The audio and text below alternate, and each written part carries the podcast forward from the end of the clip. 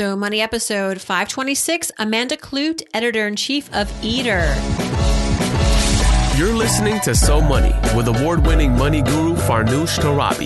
Each day, get a 30 minute dose of financial inspiration from the world's top business minds, authors, influencers, and from Farnoosh herself. Looking for ways to save on gas or double your double coupons? Sorry, you're in the wrong place. Seeking profound ways to live a richer, happier life. Welcome to So Money. Welcome to So Money, everybody. I'm your host, Farnoosh Torabi. Thank you for joining me as always. Uh, how many of you out there consider yourself foodies? This wasn't even a word as of like 10 years ago, but if you are a foodie, as in somebody who is very picky and selective about what goes in their bodies, you like to go out to eat, you're very selective about your dining experience, you're going to love today's guest because she is the editor in chief of Eater, no less. Eater is one of the most incredible sites when it comes to learning about food and dining out and the industry. What I really wanted to learn from Amanda, other than, of course, the behind the scenes at Eater, is how to reverse engineer your career because that is sort of what she has done. You know, she was working at a small paper at some point in her early 20s realized I want the top job at Eater and went after it and got it. And so there is some strategy to this, and I have her walk us through it. Because if you're someone who's sitting here thinking, someday I want to do this, I'd love to accomplish that, I'd love to run my own magazine, you know what? You want to keep listening because she has some great, great insights. And what I wasn't even expecting to learn from her how to ask for a raise when you have a new boss, you know, we've talked a lot about raises on the show, but what if you have a new boss, a new manager, they've just met you and it was just bad timing because you were about to ask your old boss for more money and now you got a new boss. Oh, you have to start over? Not necessarily. She did it. So she shares her firsthand experience. Plus, Amanda's on the receiving end often of her employees asking her for a raise. So, what does she like to hear and what does she absolutely not like to hear? She gives us the details. And then finally, of course, couldn't let Amanda go without having her share how to save when dining out. A little bit more about Amanda. The New York Daily News calls her one of the 50 most powerful women in New York. And since becoming the site's editor in chief, Amanda has expanded Eater's reviews, its investigative journalism, and even targeted topics like why aren't there more women in the restaurant business? Amanda is also responsible for helping the website score four James Beard Awards, the highest distinction in food journalism. Here is Amanda Kludt. Amanda Kludt, welcome to So Money. Happy New Year. Happy New Year. Thank you so much for having me. I can't wait to dive into your journey climbing the ranks to become the editor in chief of Eater. And you actually started at Metro. I had a, uh, years ago worked at AM New York, kind of the rival. Yeah. Um, yeah. But honestly, such great grounds for learning the city, reporting to a mass audience. So I can see how that was in some ways fruitful grounds to uh, later become now the editor in chief of a very popular food and dining and really a lot of more things too. Uh, website. Like I feel like Eater is not just about food; it's about life. It is. It's about everything. And especially nowadays when food is everything, food is culture. Um, people, they don't just go out to the movies anymore and pick up a snack before. Like food is the main event. Um, so it really touches all parts of everyone's lives. Yes. We'll get into that in just a moment. I want to first tell you that you're, I feel like you're sort of my spirit, not junkie, spirit. Um, help me out here. I'm excited to find out what um, this. She's my spirit. Spirit. Spirit animal. Thank you. oh my gosh, great. the word escaped me. Spirit animal. I feel like you're my spirit animal because I was going on Eater and stalking you, and there was an article you wrote earlier in 2016 about how to conceal your pregnancy at bars and restaurants. Oh yes, absolutely. Mm-hmm. So, did you recently have a child? I did. My son is nine months now. Oh, congratulations. Thank you. I'm currently in my second pregnancy and um, I I've been there, like how to conceal your pregnancy at bars and Oh, restaurants, especially when you're in the first trimester and you're not telling people necessarily. I had what happened to me was, um, we were at Thanksgiving. Um, this is my first pregnancy, and Mm-hmm. we went out. Everyone's like, "Let's go out after dinner. Let's go get a drink at a bar." Oh, great, sure. And it was me, my husband, my brother, and his friends. My brother didn't know that I was pregnant, so I kind of pushed my husband to the side and I said, "You know, I'm going to order like." A vodka tonic, but just then go and change my order to just like a Sprite or something, something clear, like you recommend in your article. Yeah, yeah. That's a great way to disguise that you're not drinking something alcoholic. So we did that, but I ended up pounding like three watt, like tonic and limes within Yeah, like, yeah, you drink it so fast in like uh, 30 and minutes. So like. I became, everyone was like looking at me like, what the hell? Like Farnoosh is drunk, you know, she's, and I drove everybody there. So they immediately took the keys away from me. I'm like, I'm fine. My uh-huh. brother's like, you've had three vodka tonics in 30 minutes. I don't know what's going on in your life, but you're not Oh, driving us home. Such like, a funny backfire. yeah, yeah. So uh, I wasn't considered pregnant, but I was considered a drunkard. Hey, I'll That's take it. That's fine. Two months later, everybody was happy for me.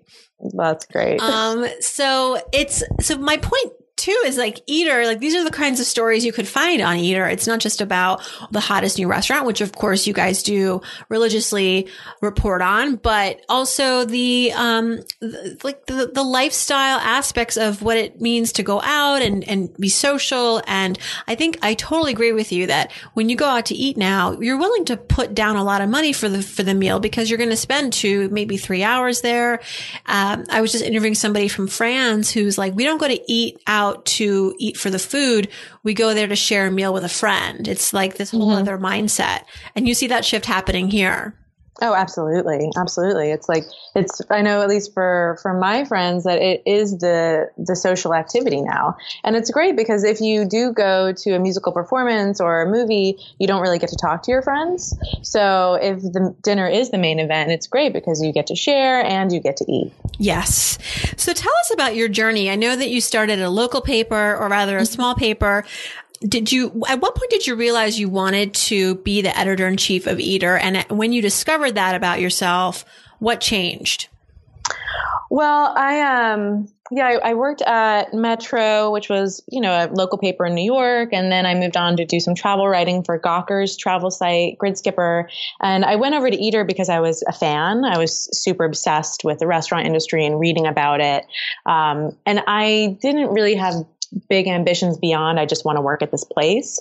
And uh, what was great about you know it was serendipitous in that the site really grew with me. So every few years we got bigger and bigger and my roles got bigger and bigger. So a few years in, I, I got promoted to oversee a bunch of the Eater City sites that we had launched across the country. And then a few years after that, I got promoted to be the editor in chief as we added in all of these new departments like long form features, video, social strategy. So now I get to oversee um, a kind of an empire of eater sites and a, and a huge group of people, um, and it just grew organically. So I think it was great as a as a you know, I think my third job that I've been able to stick with it for almost a decade.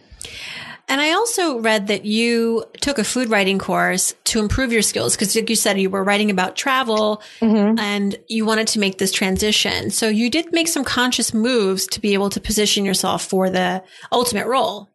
Absolutely. And I think it helped me when I was trying to figure out what I wanted to do. It helped me realize that, like, oh, this is a thing I like. So I, I took a class. I liked what I saw. I liked what I was working on. Um, I think the class also helped me meet other people who were interested in the same things and meet other people who were already accomplished because a lot of times classes like that are taught by people who are already employed in the industry you're trying to get into. Um, so I think it was it was inspiring for me to to be in that environment. And so when you're at a magazine, or in this case, um, a news site where your ambition is to be the head honcho, to run the show, at what point do you make that apparent? And at what point do you feel like you're now being groomed for the position? Um, because that has to be like other people have to recognize that in you in order f- to support you to do that.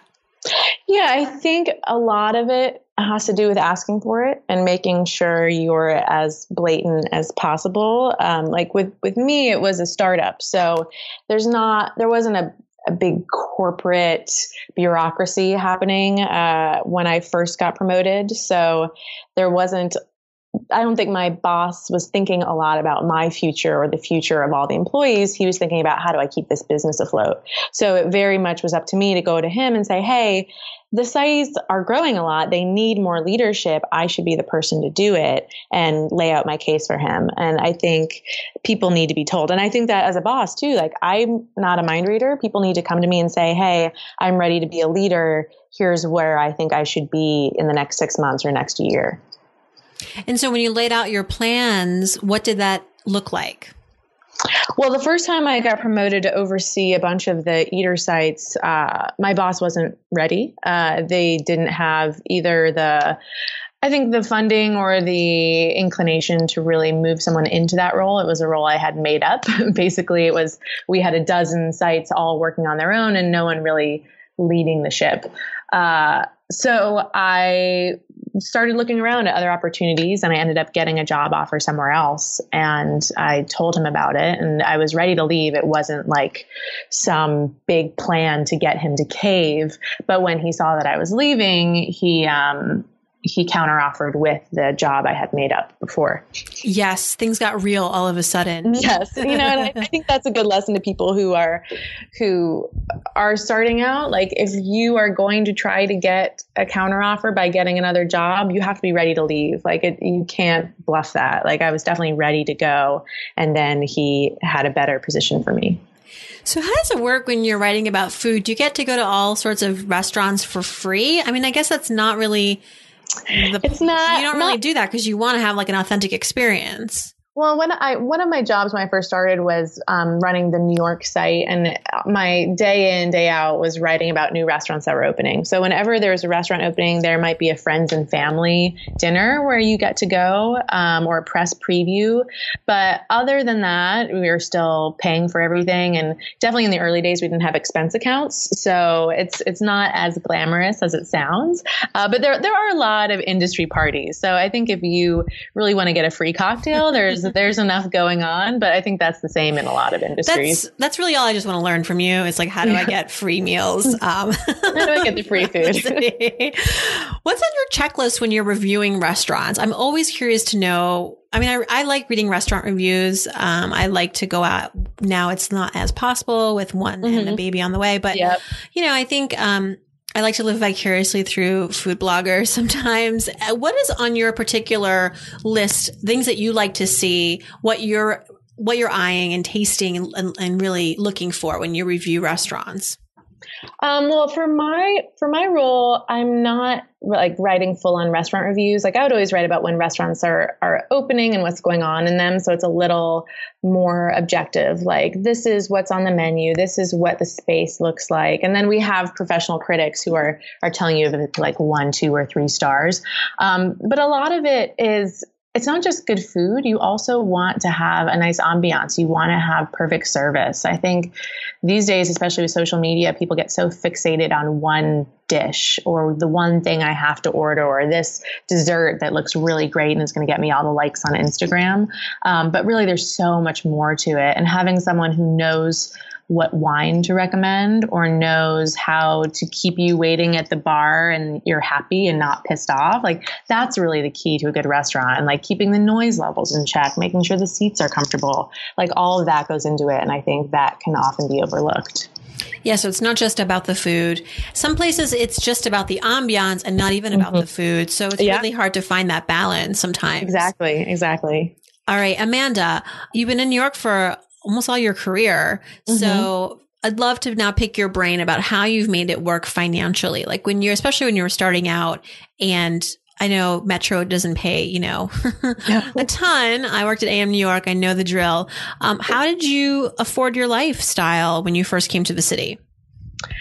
Um, man, I I guess I very quickly moved out of Manhattan after I graduated college. So that is the first trick is uh, moving to Brooklyn, and I've actually lived there ever since because I kind of you know, I, I, guess I fell in love with it, and also it's it's just really much more affordable than Manhattan.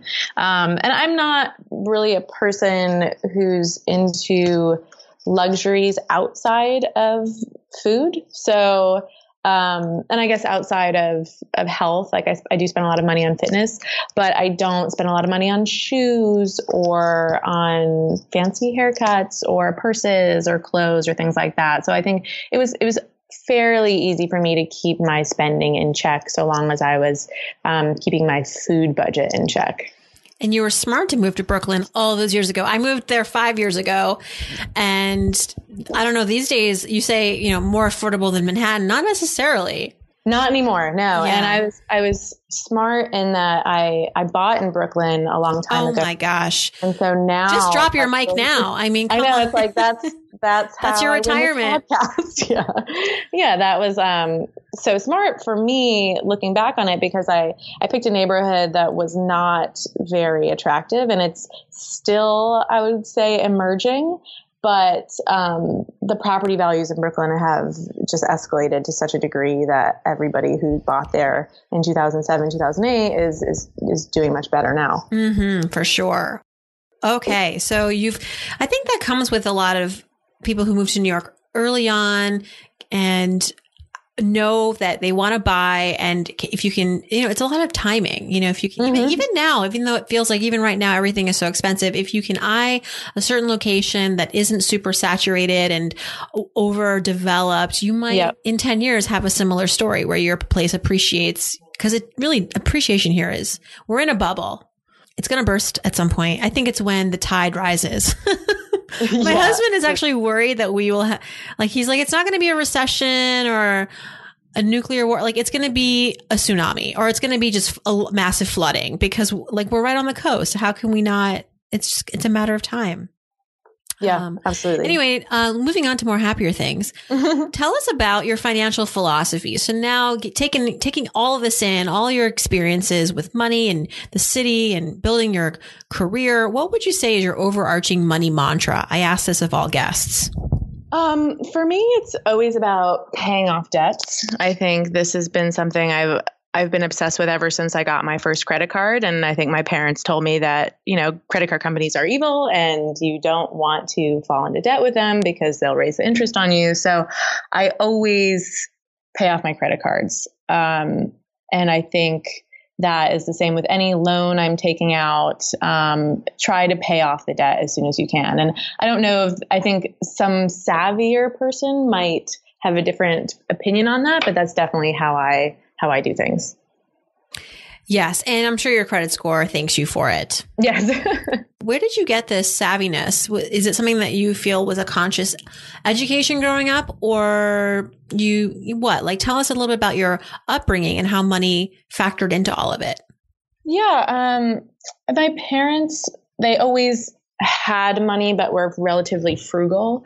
Um so they always wanted to spend money more on experiences than on things. And i think that i definitely inherited that. Like my mother my mother grew up very poor. So by the time when she was uh, had her own family and she had you know a, a more money than she grew up with she was still pretty, um, I guess, pretty frugal. But when we took vacations, all bets were off. So she was totally fine spending money on vacations, like going out to eat, having drinks, like spending on a nice hotel. Um, but then when you're back home, she's penny pitching again. Um, she's using coupons at the grocery store. And it's because she, that's what she decided was valuable to her. And I think I've definitely have some of that. Mm-hmm. Yeah. Do you um, recall like having conversations about money as a kid? Like, is a throwback to your first beginning to learn about money? Um, I think it's just yeah, going back to my the way my mother would spend money. They never really talked about money, and maybe mm-hmm. it's because it's a like a New England thing. It was never really discussed, but um, definitely she would always if we are just going out to eat on a weeknight for some reason, which happened very rarely, she would get maybe an appetizer as her main course. Um, and if there's a free dessert that comes with a certain meal, like that's the meal she's going to get. And yeah, she used coupons all the time. So like that, I, I always remember, but they definitely didn't discuss money outright with me um, very often. They don't usually have to. I, I completely yeah. see how that could still send lots of positive messages. I mean, just your experiences, how you act, how you talk to others is uh, very influential. So would would you say that buying your home in Brooklyn was your so money moment? We have we all have a so money moment, maybe more than one. what would you say was a moment in time when you felt like feel like all this financial stars aligned for you? Um, that I, in retrospect, I could say that at the time, I think it was one of the most stressful periods of my life because anyone who's bought property knows it's just so much money that you're committing to something for so long and you are now in charge of it. So if something goes wrong, this is your problem. Um, I think also i think getting raises at work is usually my more obvious so money moments like in the moment when you get a raise and you're like oh my god this is great. I'm doing good work and i'm making more money and i can you know everything's going to be a little easier for me now. Um, so I I would say those two things. So do you have a specific story to share about when you advocated for yourself at work and got a raise um, I've I've definitely every time I've gotten a raise, it's because I've had to ask for it. Uh, and now my company was acquired by a larger media company a few years ago, and um, I, I think it it took it was a little harder for me to get up the nerve to ask for a raise from our CEO because I didn't know him and I'd been working for my current boss for so long. Um, so just telling myself like okay it's the same situation. You just lay out what you've done right and what you plan to do over the next year.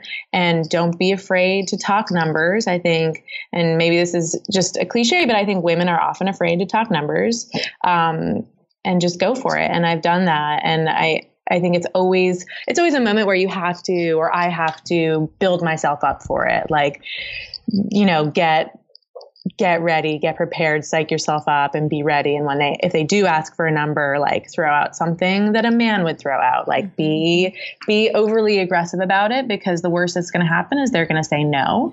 Uh, and then you move on. Especially when you're asking a new boss. I'm sure that is especially intimidating or, um, maybe feels a little uncomfortable because when you have that new boss, I, I, don't, maybe you didn't do this in the first meeting, but you know, you're just trying to get to know each other and you could feel like this is a lot to, to propose.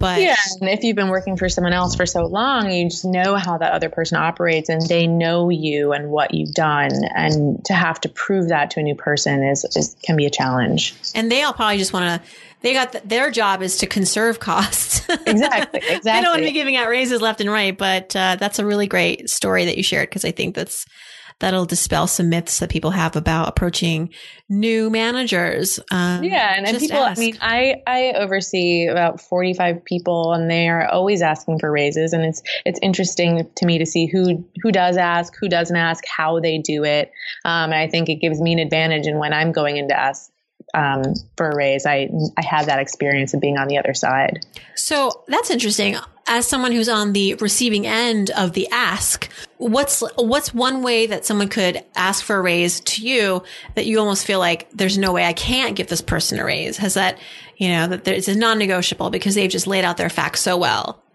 Yeah, I think a lot of it is laying out the facts um, and keeping it as professional as possible. Sometimes people will bring in outside circumstances like my housing costs or my childcare costs and and I don't like that because I feel like it's it's playing to my emotions and I think they should be talking about what they've done at work and how they've helped the team and how they've helped the company um, and their value and so that always always works with me. That's a good point because that's something that you might feel you would bring up because the other person might empathize with you. Right. Like, oh, I'm going through the same thing, but that's a really astute point that you don't want to make it about the emotions of the matter, but really just the, the value that you're bringing to the company. Right, absolutely. Good point. Um, okay, Amanda, what is your biggest money failure? Switching gears now. well, I don't know if I have a, a, huge failure, but I think a mistake I've made, it actually relates back to the, the first question about financial philosophy. Um, I, with my mortgage, because I had a low interest rate, um, I've recently realized that paying it off as quickly as possible isn't as smart as necessarily paying it off slowly and putting my money elsewhere. So I think where I've maybe not done the, the best thing with my money is not, I haven't invested in the right places. I haven't taken the money that I could be saving by not paying off my mortgage quickly and putting it into a savings account that might have a high interest rate or some sort of investment. Right. And going back to the emotions of it all, I think people emotionally want to get rid of debt, regardless of what kind of interest rate it's carrying. It's just this, yeah. you know, it's, it's a toll. But yeah, mathematically speaking, it's sometimes wiser to put your money in investments or just saving uh, because if you're if you've got the low interest rate, don't worry about it. right, right, exactly. I think it's hard for me to to do that, even though logically I understand why one would do it. It's it's. I think that's where I need to improve as a as a financial thinker. Going back to the food industry, I just I'm curious because I I think when you probably started at Eater, there the social media uh, world had not evolved so much. I mean, was Instagram even around when you when you were here? I mean, because I really see that platform and perhaps maybe Snapchat to an extent, or you know, sometimes Facebook, the visually driven platforms really being um, a competitor to a lot of media like food blogs and lifestyle blogs. How are you? How how is that impacting business? Well, it's it still helps us because we have our own Instagram account, and um, it helps us engage with our audience. And definitely, our visuals have gotten a lot better over the years because of this, and we are showing a lot more food photos than we have in the past because of this. But I think I think it's also great because it helps us connect with restaurateurs. So maybe instead of hiring a PR person that's sending out all these press releases, a restaurant can just put up photos of their food and display what they're doing that way. So as reporters, it's actually just another tool for us and another source for us to use. What's a great way to save on eating out other than becoming a food blogger or a food writer and getting invited to all the events? I mean, really that I find over and over to be one of the biggest expense areas that we have, even if we're not intentional foodies, you know, we just, mm-hmm. it just is what it is. Uh, you want to live a healthy lifestyle and go to Whole Foods. That's going to, it's going to come at a premium. So what do you find are some of the maybe lesser known ways to cut costs when it comes to your, your dining out and even your grocery bill? With with dining out, I don't know if there's um, a secret that no one's heard of before. Like I, I, still, you still find good deals though if you spend the time to do the research. So your favorite restaurant might have a great happy hour, or they might have the dish that you really like at dinner, at lunch for a much lower cost. So if you can get away from work and go dine during the day, I think it's it's a much more affordable way to enjoy some of the best restaurants.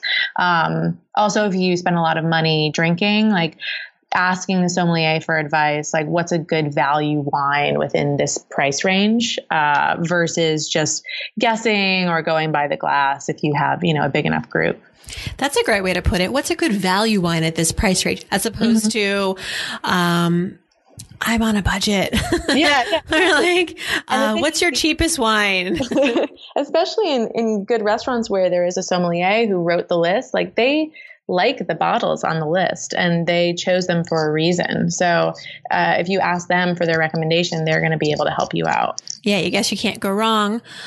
By the way, have you seen the documentary Somm? I'm sure you have. Yeah, yeah, yeah. It's crazy, right? And I, yeah. who ended up passing that exam was not who I thought. I know, I know. It's really. I guess tough. that's the twist. Yeah. Um. All right, Amanda, your financial habit. What's something that you do habitually that helps to keep you financially sane? Um, I I don't have a good trick here. I just check my accounts all the time because there's I feel like every once in a while there's something that's there that shouldn't be there. Um, not necessarily fraud, but a mistake of some sort that I can call the bank to tell them about. Or recently, I realized I'd signed up for some um, Wi-Fi on Delta that was a recurring charge, oh, and I oh, thought it was yeah. one-time charge. And if you're not checking your account and your credit card receipts, uh, then you're going to miss that because it just all looks the same. Yes. And you have to be careful these days because we buy so much with our phones. I do at least mm-hmm. through the mobile apps. And some mobile apps are better than others. And for example, my gym, when I'm buying class passes, uh, it's a little slow to like accept your um, purchase. So I think it's so I keep pressing buy. and meanwhile, I've just bought the same class pass like three times. Oh my God. It's my credit exactly. card bill three times. And of course, they're not going to call me and say, Hey, you uh, made a mistake. I have to find it, call them, you know, so it's, it pays to be, just pays to look and check. So that's a great tip. All right. Last but not least, Amanda, let's do some So Money fill in the blanks. So you just finish, Okay. finish the sentence. If I won the lottery tomorrow, the first thing I would do is, I would buy a bigger apartment. yeah. Are because you, I, I, I own my place, but I've been there for 10 years and I now have a baby and will eventually have another one. So I think um, uh, that's definitely the upgrade that I need to make. Are you in that pocket of homeowners in Brooklyn and, and largely New York where you, even though you've owned for a while and your home's appreciated, it's like, even if I sell it, the, the market has appreciated so much that can you Well, then where- actually, where are you priced out or yeah, Yeah. where do you go? Exactly. That's the problem because, you know, you might make a profit, but there's, you know, there's nowhere else around you that you can afford. right. Um, just ask for another raise, I guess. Yeah, exactly. One thing I spend on that makes my life easier or better or both is, uh, my nanny, Mhm. I use, I use that one. yes, that is, you can, you can, yeah, that's been used before and it will be used again on the show. That, and I think like housekeeper, um, yeah, anyone that's like significantly helping you get your work done, keep you sane, keep your house clean, keep, you know, your family safe. That's, that's priceless. Yeah, absolutely. Like I think that is um, an expense in my life that I don't think twice about, and that is completely worth it to me. Is having someone who takes care of my son, and and she comes to my house every day, and I think being able to afford that is makes me really happy. How about a splurge? I mean, food is obviously something that you and experiences you've talked about that being something that you um, would much rather spend your money on. But is there a specific splurge that you have that is just like part of your expense routine? Um, beyond food, I think it is uh, fitness. I do private Pilates, and um, I would not give that up, even though it's stupidly expensive. but you know what? If you have the money and it's and it's helping you, like that's you got. You know what? yeah, exactly. Money Make should be enjoyed. Yep. Uh, one thing I wish I had learned about money growing up is I think how complex it can be for different people. So you might grow up assuming that everyone feels the same way about money, and then you have friends or family members or spouses uh, who Mhm. feel completely different. So I think that's something that you learn as you get older. When I donate, I like to give to blank because Uh, I give to uh, NARAL, which uh, fights for abortion rights. I give to WNYC because I like independent media. Um, I give to Hot Bread Kitchen, which is a great charity in New York where they um, give job opportunities to immigrant women. And I give the, to the New York Times Neediest Cases Fund because they, I think, distribute their money really well and it makes me not have to think about it so much. that's a great list. Thank you. I, really like, I love the list. It's a comprehensive, really, really great list. And I have a feeling that in the new, in this year, um, we're, our lists are getting longer. we're, Yes, we're going to be yeah. donating. like, I, oh, yeah, post election, I'm just like, I'm just giving money left and right. Yeah, Absolutely. Um, uh, it's it's just you feel like it's all it's the least we can do right now. all right, and I'm last but not least, I'm Amanda Kludt. I'm so money because because I think I have the right balance between frugal and indulgent. So I, I don't spend a lot on non necessities, but I have no problem problem going overboard when it's important. Thank you for your advice, especially about the career advice, the raise advice. great. I mean, that was really valuable. I really appreciate that. And um, everybody check out eater.com. It's a wonderful, wonderful site. Thank you. Thanks so much to Amanda for stopping by. Eater.com is the website. If you'd like to follow Amanda on Twitter, you can join her at KLUDT Clute. And if you missed any of this, of course, head over to SoMoneyPodcast.com. We've got the transcript. You can leave a message. And if you have a burning money question, just send it over. Click on Ask Farnoosh or leave a voicemail. and we will include it in a forthcoming Friday Ask Farnoosh episode. Look forward to hearing from you. Thanks so much for tuning in, and I hope your day is so money.